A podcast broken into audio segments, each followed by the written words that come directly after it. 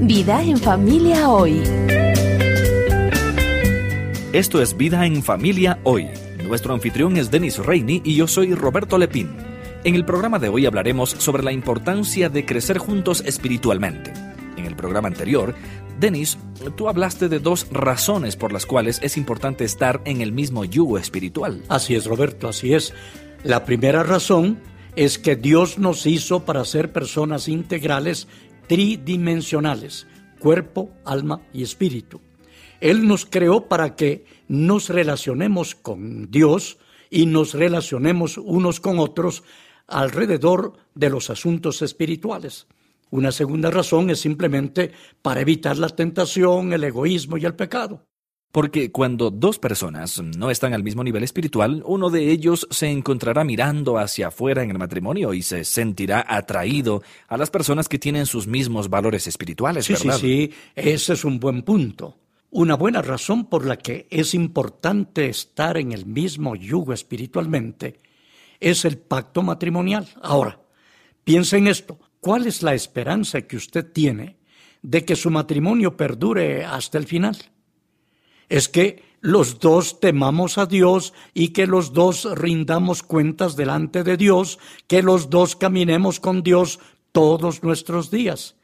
Y mientras tengamos eso en su lugar, entonces quizá, solo quizá, podremos guardar nuestro pacto matrimonial y tendremos un matrimonio que perdure hasta el final. Aparte de eso, ¿qué garantía existe de que dos personas puedan entregarse la una a la otra en una relación de matrimonio en el que su pacto matrimonial es algo para guardar. Una cuarta razón, y esta es la que está más cerca de tu corazón, Roberto, ¿dónde vamos a obtener la descripción de trabajo para ser buenos esposos o para ser buenas esposas si no tenemos alguna fuente fuera del matrimonio, una fuente espiritual que nos llame a ser cónyuges piadosos. Ah, Roberto, tú has escrito sobre eso en tu libro dedicado a los esposos cristianos, ¿verdad? Sí, Denis, tienes razón. Si no tenemos un acuerdo en común sobre cuál será el patrón que seguirá nuestro matrimonio y cómo vamos a llevar a cabo nuestros roles en el matrimonio, entonces Tal como te he escuchado decir muchas veces, terminaremos tratando de llevar a cabo dos planes diferentes y construyendo una casa que no tiene pies ni cabeza. De modo que es importante que tomemos un solo plan y que éste marque la dirección espiritual para nuestras vidas, Denis. Y bueno, y ese plan nos da una quinta razón por la que es tan importante estar bajo el mismo yugo espiritual. Y son los valores que vamos a inculcar en nuestros hijos. Si no son los valores bíblicos, entonces, los valores de quién vamos a inculcarles, qué valores, de dónde van a sacar los valores, cuál será su fuente. Y no me dé esta excusa sin sentido de que la Biblia es un buen libro, del cual deberíamos obtener principios como los diez mandamientos, pero no nos vamos a someter a sus enseñanzas ni aplicarlas en nuestras vidas, no. Y luego tenemos la última razón por la que creo que es importante estar en un mismo yugo con su cónyuge, espiritualmente hablando, y es la resolución de problemas. Ahora, ahora, pienso un momento sobre esto en lo que dijo Job, que así como las chispas vuelan hacia arriba, así el hombre nació para tener problemas. Vamos a tener problemas. Cuando usted tenga problemas, ¿cuál será la fuente para poder resolver esos problemas? Y, si sus problemas se convierten en un periodo de sufrimiento, me refiero a un intenso sufrimiento en que su cónyuge y usted atraviesen por algunos valles oscuros muy profundos, como la pérdida de un hijo, una enfermedad seria, la pérdida de un trabajo. Entonces, dígame, ¿hacia dónde les llevará a apoyarse su plan de juego? Mira, nunca olvidaré la historia de una pareja que se casó. Isabel era una creyente firme, pero bajó su guardia espiritual y se casó con un joven llamado Marco.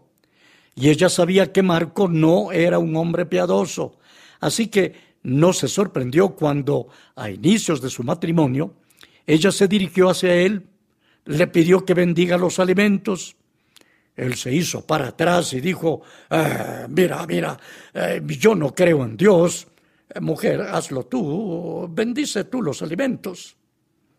Algunos años más tarde, hubo una crisis en la vida de Isabel y Marcos, y entonces ella recibió esta increpación casi, Isabel, ¿por qué no clamas a tu Dios?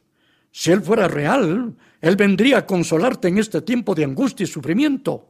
Acude a Dios. Entonces Isabel se volteó a su esposo Marco y le dijo, Marco, no puedo acercarme a Dios en, en, fe porque ya no me queda ninguna fe.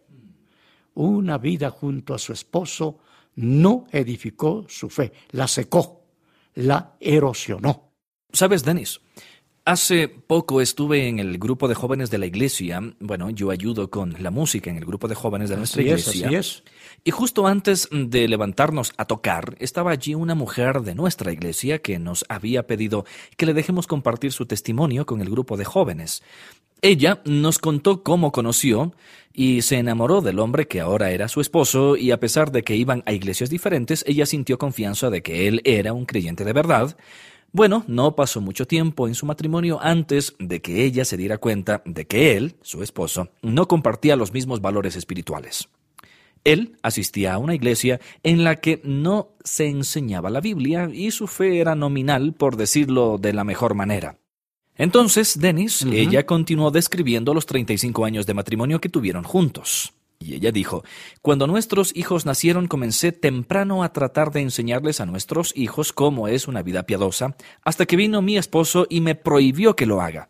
En ese punto, tuve que luchar con la decisión si someterme a mi esposo o hacer lo que yo sentía que el Señor quería que hiciera. Esta fue una área de tremenda pelea en nuestro matrimonio, dice esta mujer.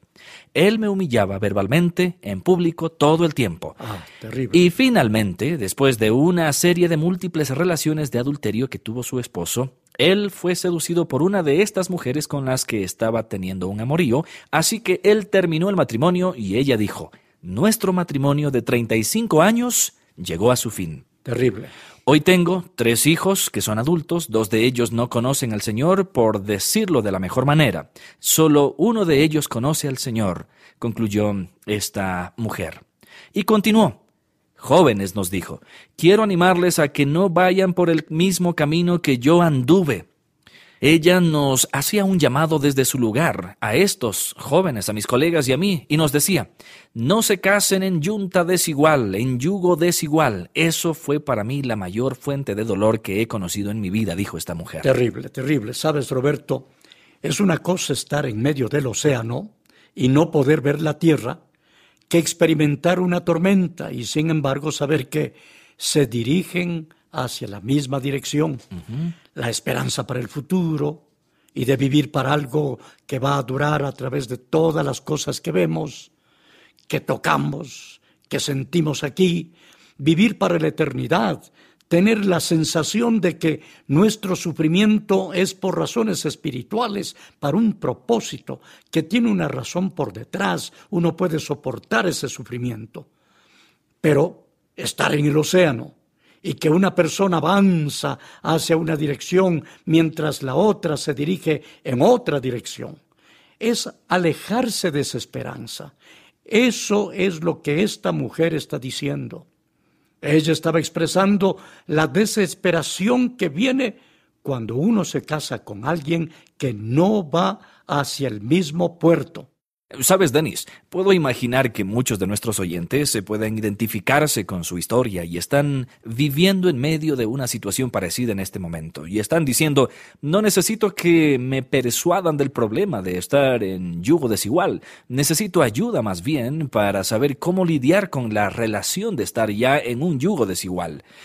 Y durante el resto de esta serie vamos a tratar de proveer algo de ayuda. Sí, sí, sí. Eh, también, Denise, vamos a escuchar algunas conversaciones telefónicas que tú y yo hemos tenido con oyentes que nos llamaron, que están en medio de esta clase de circunstancias. Sí, Y yo deseo recordarles a aquellas que están buscando esa ayuda, como hemos mencionado anteriormente en el programa, que pueden asistir a una conferencia matrimonial de vida en familia. Quiero decir, esta experiencia durante un fin de semana podría ser exactamente el faro que atraviesa la oscuridad, la niebla y la tormenta y dice, aquí está la luz, aquí está el puerto, pueden avanzar en esa dirección. Es posible, Roberto, te digo que es posible. Ahora, hay algunos oyentes, Denis, que están diciendo, bueno, mi esposa, mi esposo, nunca iría a esa conferencia porque saben que va a ser un evento religioso y mi esposo, mi esposa no quieren ninguna relación con eso. Voy a contarte una historia. Había una esposa cuyo marido acordó ir a la conferencia matrimonial de vida en familia y él debía llegar con ella el viernes por la noche, pero se acobardó dijo, oh, oh, no voy a ir hacia allá, ah, soy el presidente de mi propia compañía y la gente va a pensar que tengo problemas ah, si voy a ese evento. Hmm. Bueno, ¿sabe qué hizo ella? Ella lloró se levantó y se fue sola a la conferencia. Escuchó el primer mensaje de la noche y en medio de la primera noche salió a buscar un teléfono y le dijo a su marido, por favor, ven. Y él dijo, no. Ella comenzó a llorar en el teléfono. Más adelante él dijo, vaya, ella sabe cómo convencerme con sus lágrimas. Así que accedió a ir. Y entonces el esposo dijo, está bien, está bien, voy a ir, pero ah, tenemos que sentarnos en la fila de atrás, ¿eh? Y ella respondió, no hay problema, podemos sentarnos en la fila de atrás. Bueno, cuando él llegó allá, este hombre no solo se sentó en la fila de atrás, sino que se sentó junto a la puerta, Roberto, y volteó su silla para que esté de frente a la puerta casi como un resorte listo para saltar si algo que se diga en la conferencia le causara disgusto, de modo que él pudiera salir de allí más rápido de lo que se activaría la alarma contra incendios. Quiero decir, este hombre estaba muerto de miedo. Bueno, él no escuchó nada el viernes por la noche. De hecho, fue bastante bueno, fue entretenido, escuchó algunas historias sobre la vida de algunas personas y sus matrimonios, sobre cómo todos tenemos problemas en común, y luego regresó el sábado por la mañana y no se perdió nada durante todo el fin de semana. ¿Sabes? Su vida fue dramáticamente conmovida por nuestra conferencia, simplemente porque él dio una oportunidad, se dio una oportunidad. Y de eso estamos hablándoles a nuestros oyentes. Tienen que darse una oportunidad, tienen que darle a su cónyuge la oportunidad de escuchar la verdad, de escuchar el Evangelio presentado de la mejor manera que nos es posible según nuestro conocimiento. No vamos a hacer concesiones con la verdad, por otro lado, vamos a tratar de presentar la vida de Cristo a la gente de la manera más atractiva posible. Y así hemos llegado al final del programa de hoy. Si desea conocer más sobre nuestro ministerio, visite el sitio web vidaenfamiliahoy.com o puede enviarnos un correo electrónico a comentarios arroba Estuvimos junto a usted, Vicente Vieira como Denis Reini y quien les habla Duval Rueda interpretando a Roberto Lepín. Que Dios le bendiga.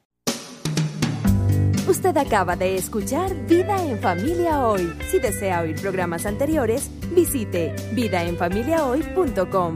En nuestro sitio web también encontrará recursos útiles para su familia, un vínculo para nuestra página en Facebook y los medios para ponerse en contacto con nosotros. Vida en Familia es un ministerio de la Cruzada Estudiantil para Cristo.